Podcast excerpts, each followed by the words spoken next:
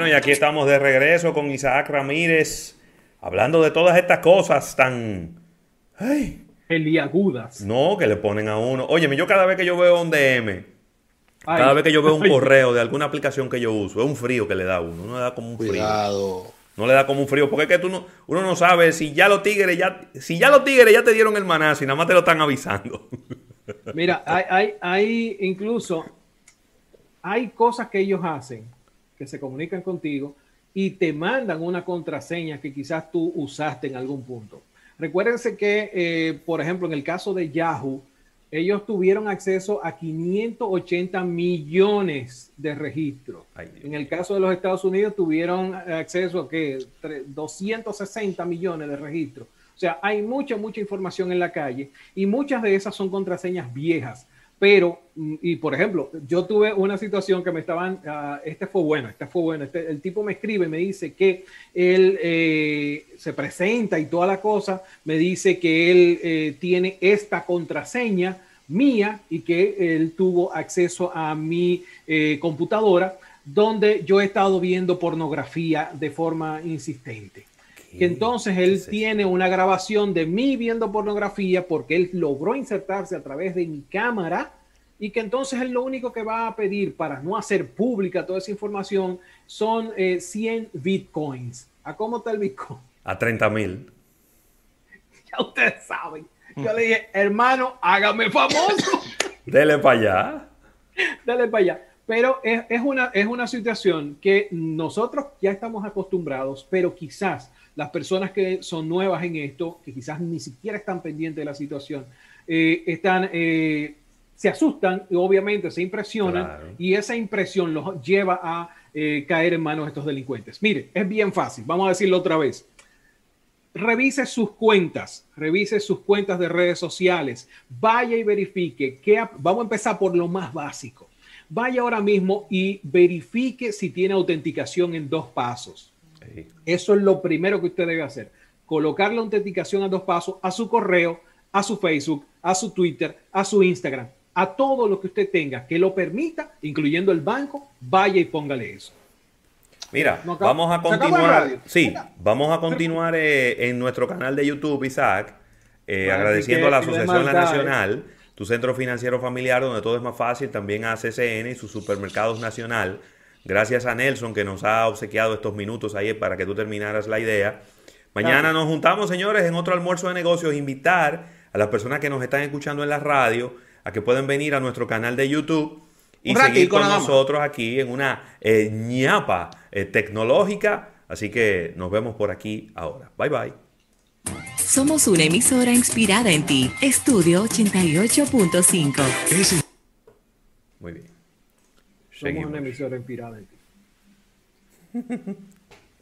Estamos aquí. Ok, vamos, estamos aquí. Miren, eh, como decían, vamos, vamos a poner como un top 5 de las cosas que ustedes deben hacer. Ok, y este es el consejito que usted le va a mandar en print screen. Empiece a grabarlo ahora si usted quiere, pero es bien fácil.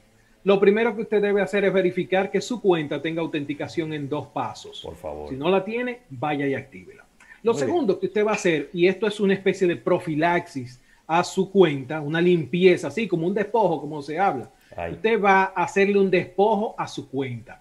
Va a verificar las aplicaciones que tienen derecho a publicar en su nombre. En Facebook usted lo encuentra aplicaciones y entonces usted va viendo acá, pero yo hace años que no uso Candy Crush. ¿Por qué Candy Crush tiene capacidad de publicar en mi nombre? Déjame quitar eso de ahí, lo borro. Ah, pero mira, aquí está MySpace tiene capacidad. Hi-Fi tiene. Padre mío. créeme, créeme. aparecen. Aparecen. Saludos a Rafa, donde quiera que se encuentre. Pero Si, si, si no estamos utilizando esas aplicaciones, ¿por qué le estamos todavía concediendo la capacidad de poder acceder a nuestros datos? Entonces, vamos a borrarla. Lo otro que usted va a verificar es si tiene un número adicional agregado en sus cuentas. Ah, si tiene un número adicional. Porque esto es Como un número alterno, ¿verdad? Un número, el supuesto número alterno. Pero a veces no es el de nosotros, sino que los individuos, para evitar que nosotros recuperemos o para ellos recuperar la cuenta cuando les dé la gana, tienen ese o tienden adicional un número o un email diferente al nuestro. Entonces eso le va a dar o le va a garantizar a ellos siempre tener control de nuestras cuentas. ¿Ok? Eso es importante verificar. Vamos la otra, como dije al principio, a cuidar dónde nos estamos logueando. Eh, tratemos de lo, en, lo máximo posible de que nuestros Wi-Fi estén tengan buenas contraseñas, estén bien seguros.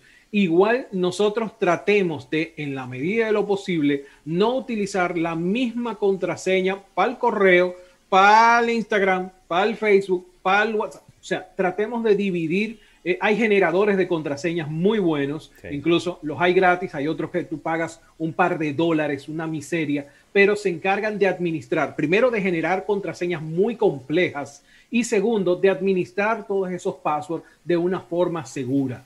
¿Ok? Así que eso sería, esa sería la otra. La, quizás la quinta, vamos a utilizar el sentido común. Si alguien me está escribiendo eh, desde una supuesta cuenta, por una situación que yo no, no creo que haya cometido, déjame contactar al soporte de mi aplicación. No voy a entrar a ningún enlace que me estén enviando por DM. Vuelvo y les digo, Instagram nunca se comunica contigo por DM. Nunca. Te manda directamente dentro de los corazoncitos donde tú ves los likes, los comentarios, etcétera. Ahí te aparece un asunto de un, un mensaje cuando tú tocas ese mensaje, entonces te va una descripción del mensaje y del contenido. Si cometiste copyright, una violación de copyright, inmediatamente te sale ahí, tú tocas y él te manda. Por ejemplo, en el caso mío, eh, una compañía que yo utilizaba para la música de mis videos hace cuatro años, esa compañía aparentemente quebró y dejó de pagar los loyalties. Ok. Pues yo de un pronto recibí como 200 notificaciones de los videos que yo había hecho hace cuatro años, ¿ok? Que en ese momento utilizaban música paga de una empresa que había pagado los loyalties, ¿ok? Pues en este caso lo que aparece es esta, esta notificación, tú la tocas y entonces te dice, hola, estás utilizando esta música que es de esta empresa y está bloqueada en estos países. Así es como se ve una notificación de violación de copyright en Instagram. Lo mismo pasa, por ejemplo, si estás en, Facebook y subes un video con una música, ellos te van a decir, ok, hiciste el live o durante el live te dicen, hey, mira, tú estás cometiendo una violación de copyright. Si intentas subirlo, te va a llegar una notificación de Facebook, no a un DM no un fulano a la vela de que escribiéndote, no, que estamos aquí el soporte de Facebook. No, no, no, no. Te va a llegar una notificación completamente diferente a todo lo que tú has recibido. Y eso es lo importante. La otra, sí, eh, quizás sería eh, el tema de vamos a estar más conscientes de nuestro entorno, vamos a estar más conscientes de con quiénes estamos interactuando, vamos a estar más conscientes de a quienes damos ese privilegio de el recibir el famoso número, ¿ok? Vamos a estar un poco más conscientes de eso.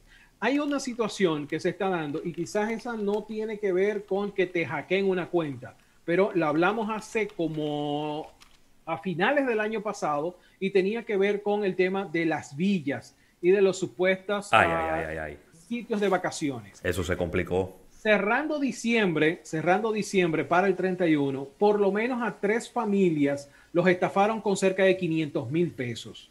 Estamos hablando de gente de 25, 30 personas y para una villa y cuando llegaban era un solar baldío y de hecho una de las situaciones eh, se toparon dos grupos que llegaron a la misma villa, ¿ok? A la misma villa el mismo día y no había villa, lo que había era un señor de hierbando y dijo, ay, ustedes también.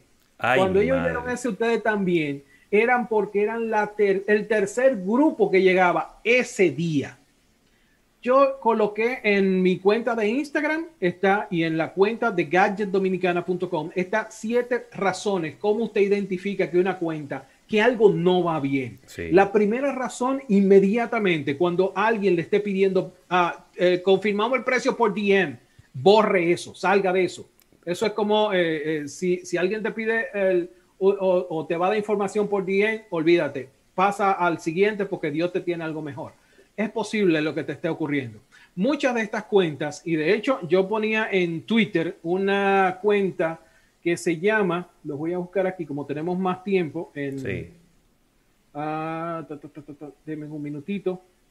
Ok. Hay una cuenta que se llama Alquileres de Propiedades Rayita Abajo. Esa cuenta se creó en el 2020, en abril del 2020, y ha cambiado de nombre en 13 ocasiones. 13 ocasiones. Los nombres son El Oso del Dinero, Villa en las Terrenas, Villa en las Terrenas rayita abajo. Cuando nosotros la denunciamos el día 2 de enero, se llamaba Villas Luxuris, raya abajo. Sí. Después de la denuncia, se cambió a Villas El Paraíso. Después se cambió el nombre en enero, esa mismo, cada vez que salía una nueva, nosotros hijos me los denunciamos otra vez. Después se puso Vacaciones RD y finalmente ahora tienen este nombre que es eh, alquiler de propiedades. Lo grande es que tú entras al perfil y tú ves que tiene 9 mil, seguidores y ellos siguen a 246 personas y tienen 103 133 publicaciones. Eso te hace a ti confiar, no, pero mira, aquí está alquiler, tienen la descripción correcta, pero inmediatamente llega una alerta y dice, por favor contactarse vía DM o WhatsApp y te dan un número telefónico ya empiece. Inmediatamente tiene que ponerte chivo. Tiene que ponerse chivo. Sobre todo si usted entra a las propiedades y los captions, las cosas que dicen es hola, DM, aquí. O sea, no hay información de la propiedad. Lo único que está es la foto y son fotos robadas. Y de hecho, eh, manejamos una información de que a estos individuos empezaron a copiar las fotos que subía una persona que tiene una villa y que la alquila dentro de un residencial y ellos cogían las fotos de esa villa y las subían como que eran ellos. De hecho, recordarán el año pasado que estas mismas gente fueron las que subieron una fotografía del doctor Nastra. Ese mismo, del doctor Nastra.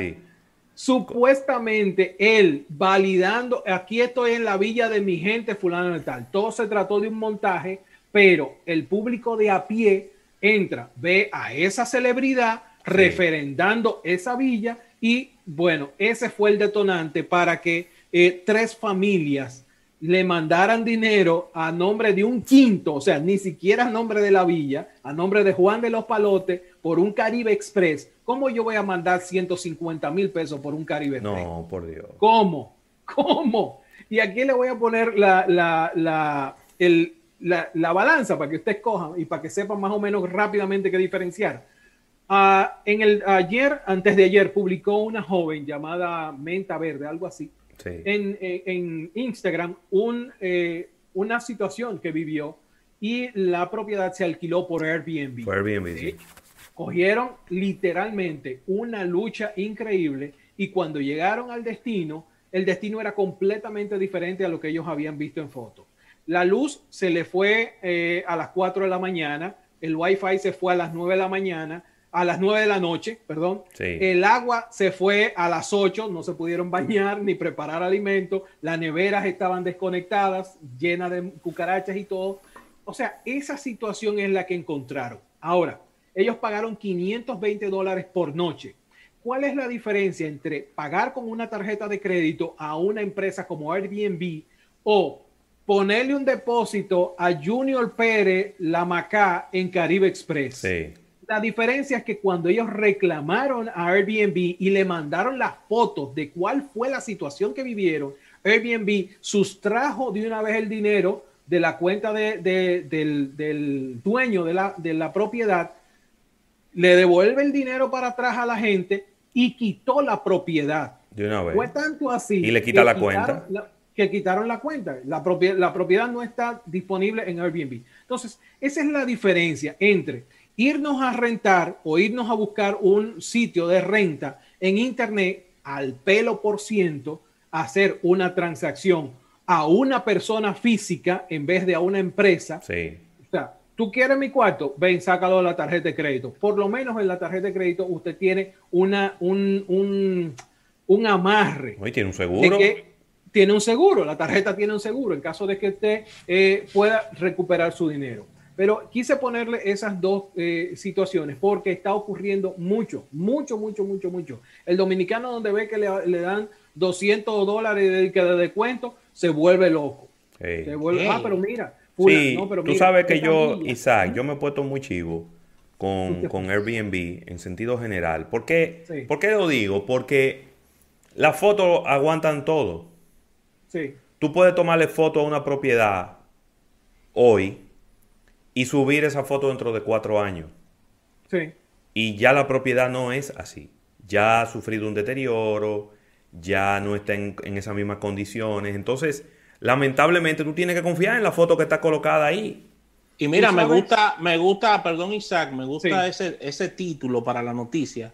Yo me he puesto chivo con Airbnb. Sí. O sea, un titular, un titular para, para un artículo. Le voy, a, le voy a decir, le voy a decir una, recomendación que le dio a unos amigos hace un par de semanas. Ellos precisamente estaban buscando eh, ubicación por Airbnb y le dije, es simple, dile que te den la dirección y métete a Google Maps. Claro. Ahí está. Ya, ahí está. Por lo menos tú sabes si existe la propiedad. pero, pero te voy a decir algo, Isaac.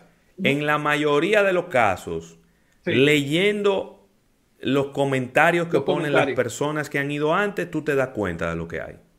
Bueno, eh, en, el la mayoría de, los casos. En el caso de la propiedad, que fue una de las cosas que yo dije, ¿por qué esta persona vio esos comentarios y después me dijeron, no, es que no fue ella que la alquiló, fue un amigo de ella que alquiló la propiedad y él no leyó nada, él pagó y vámonos para allá. Exacto. Cuando ellos llegan de regreso, o sea, porque tuvieron, usted dice, pero ¿y por qué se quedaron cuando tú entras a una casa y encuentras un cuadro de J. Lo pintado a mano en el medio de la sala y un gallo metido en una jaula. O sea, ¿por qué te queda en ese sitio? Bueno, ellos se quedaron porque ya había arrancado el toque de queda y no podían salir. Yo hubiera preferido amanecer en un destacamento a vivir lo que esas pobres infelices vivieron. Pero cuando regresan a Santo Domingo y empiezan a leer los comentarios, hay una que dice a sí mismo, ni lo intenten. Exacto. Otra da una descripción de lo que habían encontrado en un viaje anterior. O sea, encontramos que la casa no se había limpiado en seis meses, que, la, por ejemplo, los eh, inodores estaban llenos de gusarapos, la casa estaba llena de mosquitos, eh, no había agua potable, eh, la luz se iba a las 10 de la noche, ya de ahí para allá no había luz. Estoy haciendo mi programa de... Muy bien. Bien, bien. son pruebas de concentración prueba de concentración. Bueno, el caso es que, y siguen la prueba de concentración. Está bien, ya, yo entendí el mensaje, vamos a cerrar. Ah, la idea detrás de todo esto, o cuál fue la idea de, de, hacer este programa hoy, es que eh, hay que empezar a cuidarse un poquito más, eh, tomar las precauciones. Nuestras redes sociales están siendo importantes porque hay eh, muchas personas, muchas personas que están eh, queriendo estas cuentas para engordarlas de ellos. Hay algunos que no quieren hacer la tarea. Dime. Importante esto, la, pregunta que te voy a hacer, porque, y no quiero ser despectivo con lo, con lo que voy a decir, pero muchas veces los usuarios de Apple piensan que están ajenos a todas estas situaciones que estás planteando.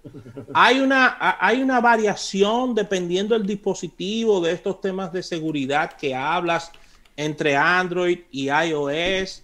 Es decir, unos están purificados, otros están bendecidos, otros están más eh, abiertos quizás a, ser penetrados. ¿Qué, ¿Hay algún tipo de, variación o, o todo es igual en este mundo?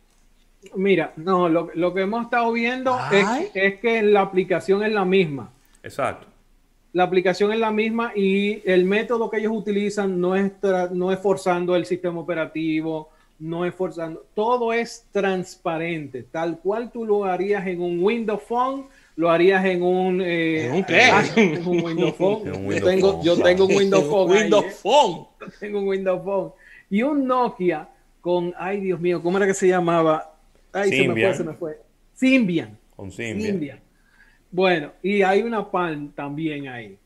Entonces, ¿Cuál es el asunto? El asunto es que no importa el sistema operativo, no importa eh, lo, que tú estés utilizando, la forma de cómo ellos están haciendo la, y cómo están dando con tus datos es utilizando ingeniería social, es a través del correo, es a través de los DMs, es a través de, WhatsApp. O sea, no importa qué sistema operativo tenga, olvídate, no estamos tratando de hackearte eh, en ese sentido. Sí estamos tratando de hackear el servicio y el servicio obviamente tiene eh, formas de proteger y esto, de, esto ya no tiene que ver con la parte tecnológica ni es un hackeo, pero yo eh, voy a, tengo que comentar esto que, me lo recuerda un seguidor del programa a través de un mensaje que me acaba de enviar.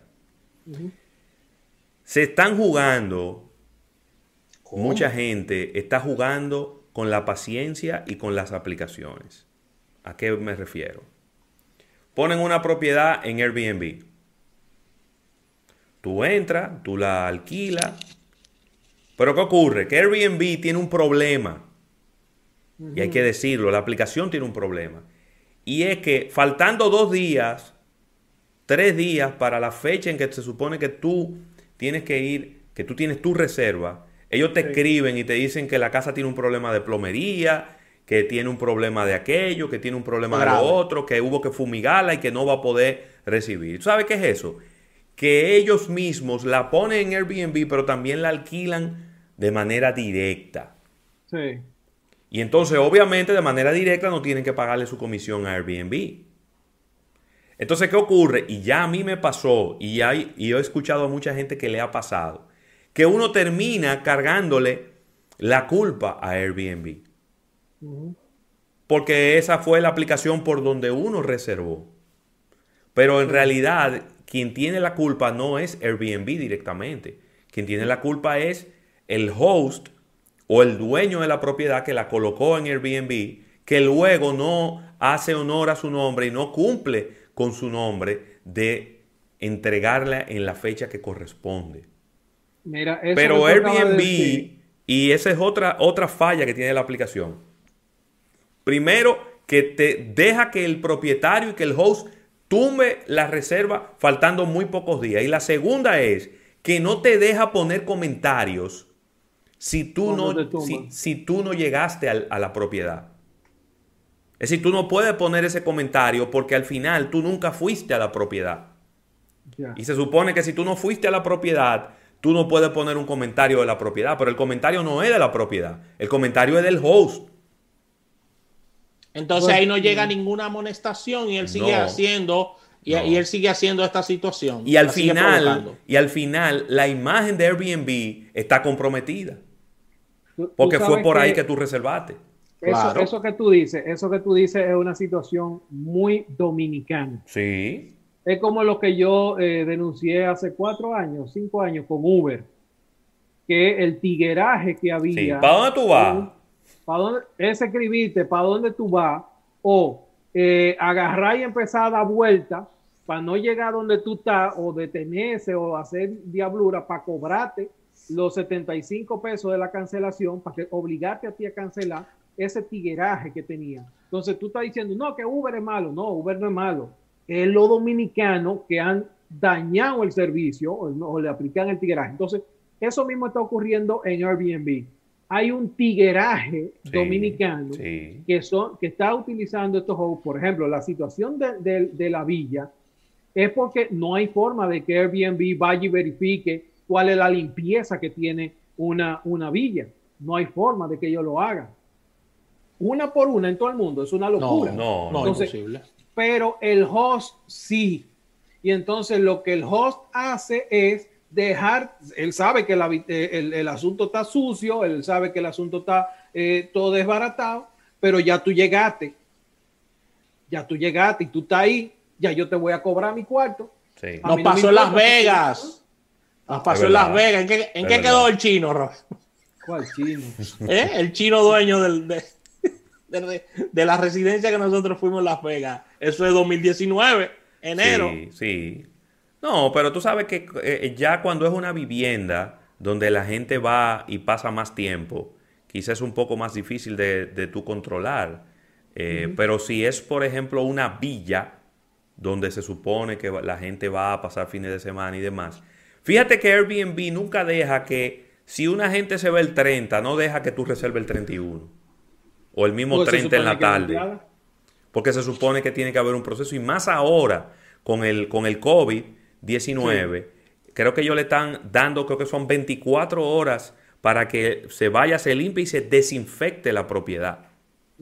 Pero hay un tigueraje, hay un tigueraje y van a, van a matar la gallina de los huevos de oro. es cierto. Van a matar la gallina de los huevos de oro. no se pongan a estar vendiendo la propiedad por diferentes vías.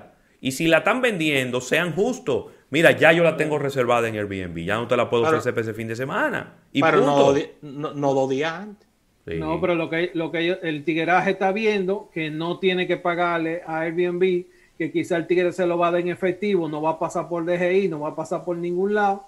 Es eso lo que el tigueraje está viendo. Pero mira, eh, ayer hablando con, con Erika Valenzuela, precisamente, hay una situación que se está dando y va en contra del tema digital, va en contra de las plataformas digitales. Ahí está Airbnb, pero también está lo que rentan a través de Instagram, a través de las plataformas digitales. La gente está prefiriendo volver a lo básico de ir a una agencia de viaje. Déjame ver qué es lo que tú me ofertas, esto, esto, esto, esto, esto y esto. Y ya saben a quién reclamar. A lo seguro. Irse a lo seguro. Y vamos a volver a eso. Y vamos, como tú decías, a matar la gallina de los huevos de oro, que teníamos una, una administración personal con una aplicación, una comodidad y podíamos poner nuestra propiedad al alcance de todo el mundo, pero si la gente está desconfiando de la plataforma y está desconfiando, sencillamente el negocio se va a ir muriendo, ¿eh? Sí. Se va a ir muriendo. Y también yo veo como una dejadez de muchísimos clústeres, y, aquí voy a meter los clústeres turísticos, yo veo un poco de dejadez, porque cuando se, eh, se encuentra una situación, por ejemplo, esta villa que supuestamente se está alquilando en Puerto Plata, eh, La Terrena y Samaná, es el clúster de esa zona o los clústeres de esa zona que tienen que caerle atrás porque ese tigre está dañando el negocio. Totalmente. Y afectando el destino. Y está afectando el destino. Esos 300 mil, 500 mil pesos que ese tigre está estafando no están llegando a un hotel, no están llegando a, un, a uno de los miembros del clúster. Daña la imagen del destino, ¿eh? Sí, yo veo como que, ay, ay, ay, mira, hackearon a fulanito, no vamos a hacer nada. Ay, mira, eh, acaban de estafar. Óyeme, tú vas a San Francisco y tú hay una parada de motorista donde tú que, que, que tú llegas y preguntas por tal sitio y te dice, ah, usted también. Porque ya los motoristas saben que tú el que está buscando esa dirección es porque lo han engañado. Sí. Ay, Dios mío, lo están esperando ya. Ya, ya los motoristas saben, dicen, mire, doña, yo mejor le voy a presentar una casa que hay allí para que ustedes duerman. Pero esa dirección no existe. Aquí han mandado muchísima gente buscando esa dirección y no existe. Porque la vieron en internet, porque la vieron en Instagram. Y hay una cantidad de delincuentes que se están aprovechando de eso. Totalmente. Y se están haciendo el cuarto con eso. Totalmente. Otra, otra cosa es, Isaac, ya para cerrar, de que, ojo, cuidado, la gente que verifique bien los casos, porque hay muchas personas eh, cometiendo muchísimas eh, situaciones y diciendo y diciendo me hackearon la cuenta de cualquier cosa, ¿eh? Sí. Y son y son unos dañaditos. Cuidado con eso. Lo que quiero decir con eso es que pueden desacreditar el tema y lo pueden y lo pueden relajar y lo pueden relajar. Pero aquí, desde que se les ha fundido y aparece publicado en Twitter a alguien dice le hackearon la cuenta pero óyeme, ella me bloqueó y todo. Un saludo a Nuria en, donde se encuentre y en la posición que esté. Sí. Pero y a Ravelo también. Sí, yo digo bloqueado también. Para que no te sientas solo. Cuando la community manager de ella tuiteó un post que era para la cuenta de Amarante Baré. Ay, mi madre. ¿Eh? Y eso salió nacional, mundial. Salió, salió por la cuenta de Nuria. Vamos a estar en un bandereo, que yo que hashtag Amarante 2020. Ella salió a decir que la habían hackeado. Ella salió a decir, no voy a decir el otro, el muchacho, pues ya, él, se frío, conmigo, me desbloqueó y me dijo que me pidió hasta excusa. el que fue hace un bulto al DICA, hacía esa foto con la policía de que, le habían ayudado a recuperar la cuenta. el DICA no ayuda a recuperar cuenta, olvídese de eso. no, ellos no están para eso. Ni tiene que ver con que usted le manden DM. Dice, oye, que está bonito eso. hay que dejar de relajar con el término de hackeo. Por ejemplo, yo no iba a hablar de esto, pero ya que estamos aquí y ustedes insisten, sale a las 10 de la mañana el señor Macarrulla a decir que los hackers chinos y los rusos están acabando con las instituciones del país. Le pone nombre y apellido, ¿eh? Le pone nombre y apellido. Entonces, siete horas después dice el señor presidente que no es cierto que el del gobierno se haya dicho. Sí, papi, lo dijeron.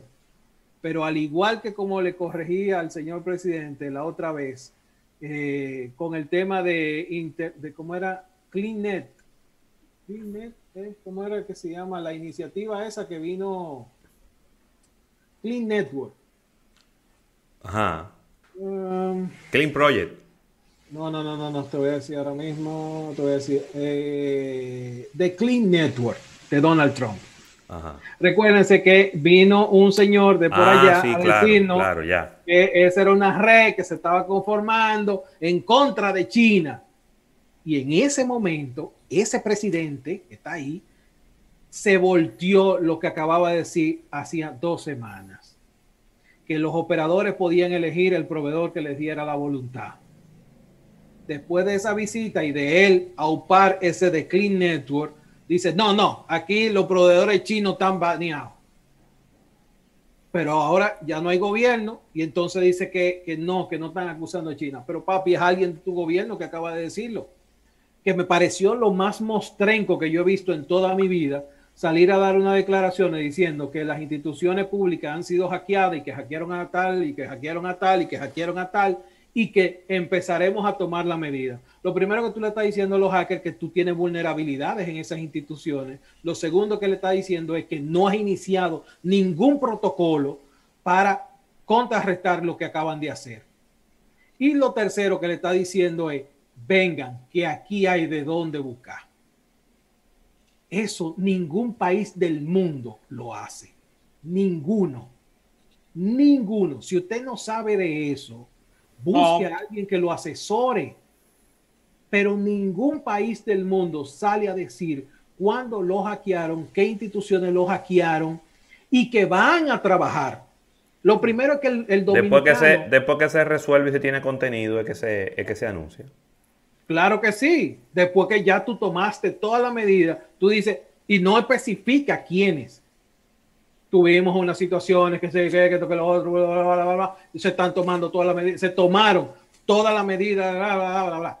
Mire, aquí hay una situación con el dominicano. Yo soy dominicano, pero yo trabajé para el Estado desde el año 2001 hasta el 2011, cuando me harté de todo y salí.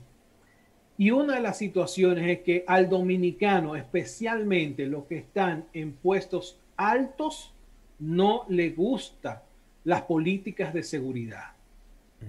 Esas políticas de seguridad que evitan que una máquina se quede desbloqueada, son preventivas. Que le dicen a usted que cada tres meses hay que poner una contraseña y no puede ser el nombre y la fecha de cumpleaños de su hija. Esas políticas están diseñadas para minimizar la posibilidad de un ataque dentro de la institución. No, y no le, no le dan importancia a eso, Isaac. No, se le da importancia a eso, para nada. Que es un, tema de seguridad nacional. Mira, hace como, yo creo que cuando eso yo estaba entrando a, Marketing Mix, a Marketing Mix los sábados. Ofrécome. Pero para que tú veas cuánto tengo yo con este, este discurso, porque es que era, era una cosa que yo lo vivía. Recuérdense que yo fui consultor para instituciones públicas durante 10 años. De todo, en optimización de procesos, eficientización, seguridad, todo. Entonces, era lo que uno veía todos los días. Y una de las cosas que yo le criticaba al Banco de Reservas y al Banco, sí, al Banco de Reservas. En ese momento. En ese momento, no sé, porque ya yo, no lo veo, pero en ese momento una de las cosas que le criticaba era que el Banco de, Reserva nunca había hecho una campaña de comunicación sobre delitos y de, de ciber, ciberdelincuencia, nunca. Nunca había hecho una campaña de concientización sobre el peligro de que podían correr las personas en los cajeros, los tarjetavientes y cómo identificar un cajero truqueado. Nunca lo hizo. Nunca le dijo que no había que poner en una página que le pidiera Juan de los Palotes todas las contraseñas que tenía la tarjetica. Nunca.